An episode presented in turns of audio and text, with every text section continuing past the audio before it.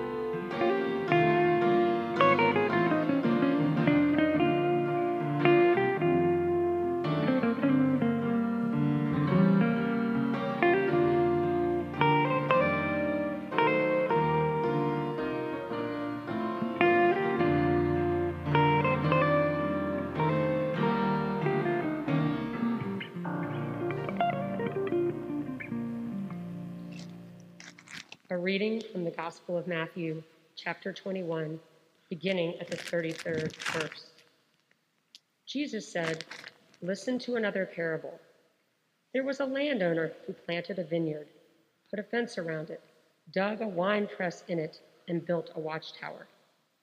Then he leased it to tenants and went to another country. When the harvest time had come, he sent his slaves to the tenants to collect his produce.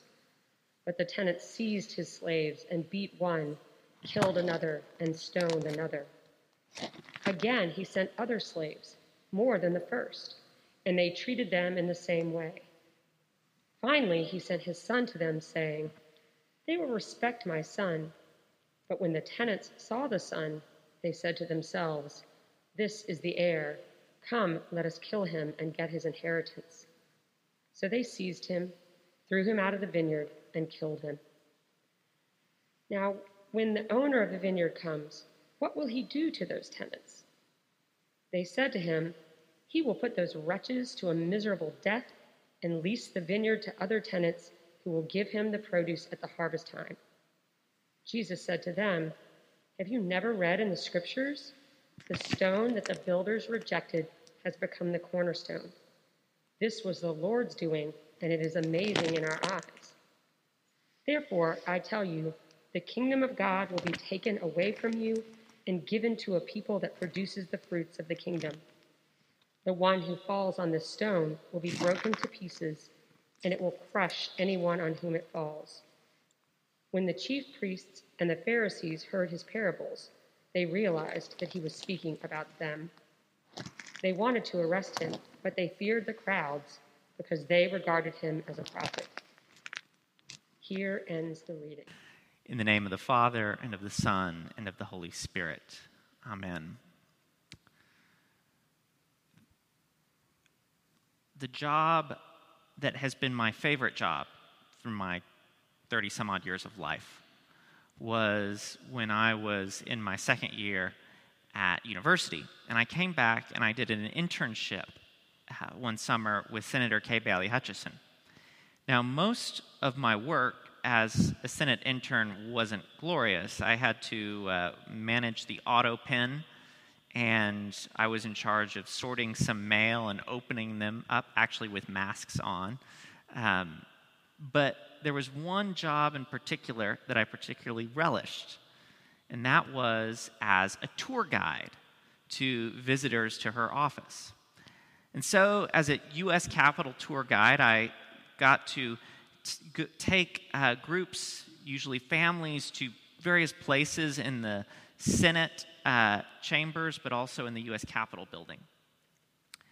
And my favorite place, or one of my favorite places, was the U.S. Senate chamber. And if you go to the U.S. Senate chamber as a visitor, not as a senator, usually you enter from the gallery, where you can look out and have a bird's eye view of the proceedings below. But you also get a very good view of the uh, walls and ceiling. And on the ceiling are profiles of lawgivers throughout history. And I think there's some 50 odd profiles. There's Hammurabi, who famously gave uh, the first codified law to his people, very basic laws like uh, an eye for an eye, that comes from Hammurabi. There's Simon de Montfort, who in the 13th century uh, sort of enabled parliamentary or representative government. There's Napoleon, who uh, passed laws providing religious toleration, which heretofore was not a part, a major part of European law. And finally, there's Moses, all of the other lawgivers are in profile, but Moses is face to face with the person at the speaker's dais. Moses alone is a portrait. I think this is fitting because in all of human history, Moses is the first person, and this might be a gross generalization, to give a law not so much for the good ordering of society, but for human flourishing. For human beings, for persons to be whom God, the person to be what God created them to be. And I'd like to talk about two commandments tonight. I won't bore you by talking about all 10, but we have this scene in the book of Exodus. We know it well from Cecil B. DeMille and other sources of Moses coming down and giving 10 commandments. Now, the ordering of this slightly changes, but normally the fourth commandment is keep the Sabbath. And I think this is such an important commandment because you can tell by it that this isn't simply laws for good government. These are rules to promote human happiness. And what Moses is telling us, what God is telling us through Moses in that fourth commandment, is that we were created not for work, not for labor, not even for good citizenship. We were created for rest. We were created for leisure, for enjoyment of the good gifts of creation. Remember, God creates the world in seven days, six days, and on the seventh day, He rested. And so, likewise, all of our labors are meant to build up to the enjoyment of our lives. There's a bit of a social message in this, too, because elsewhere in Exodus, we're told that this is not only a law for citizens, which would have been uh, property owning men, or perhaps in that day, you know, heads of tribes. No, this is for everybody. This is for even children and household servants. Everyone is to keep and honor the Sabbath. And those in authority are reminded that it's their responsibility to see that no work is done on the Sabbath day. The second commandment that I've been thinking about, and this is usually ninth in our numbering, is the commandment to not bear false witness against our neighbor. Phrased positively, it's to honor truth. Now, I could go in one direction about fake news but I don't think many of us here produce fake news, so I'm not going to go in that direction. I'm going to speak at an individual level. I think we moderns find truth telling problematic and perhaps difficult. And I found myself thinking uh, in my preparation to speak tonight is it not the case that sometimes it's better to lie? And the more I thought about it, the more I thought, well, that doesn't coincide with what God asks of us. Jesus says, I am the truth. And I think the more I think about it, that in fact, telling the truth is always telling good news. Now, we should tell the truth gently and with the grace that God asks of us. But even if it's hard, the truth is better than the whitest of lies. I think of Moses going before Pharaoh. He has this impossible task. He speaks with a stutter, and he says to Pharaoh, Let my people go. They are in abject uh, captivity and oppression. Release them into the land of their fathers and mothers, into the land of Israel and how difficult that must be knowing that he doesn't have an army behind his back. He only has the promises that God has given him. And yet he speaks the truth, and he speaks it boldly. And so, in our own lives, I think if we take that commandment seriously, to not bear false witness, to bear true witness, I think it's incumbent upon us to remember that and to live daily as people of truth as well as people of Sabbath. In the name of the Father, and the Son, and of the Holy Spirit. Amen.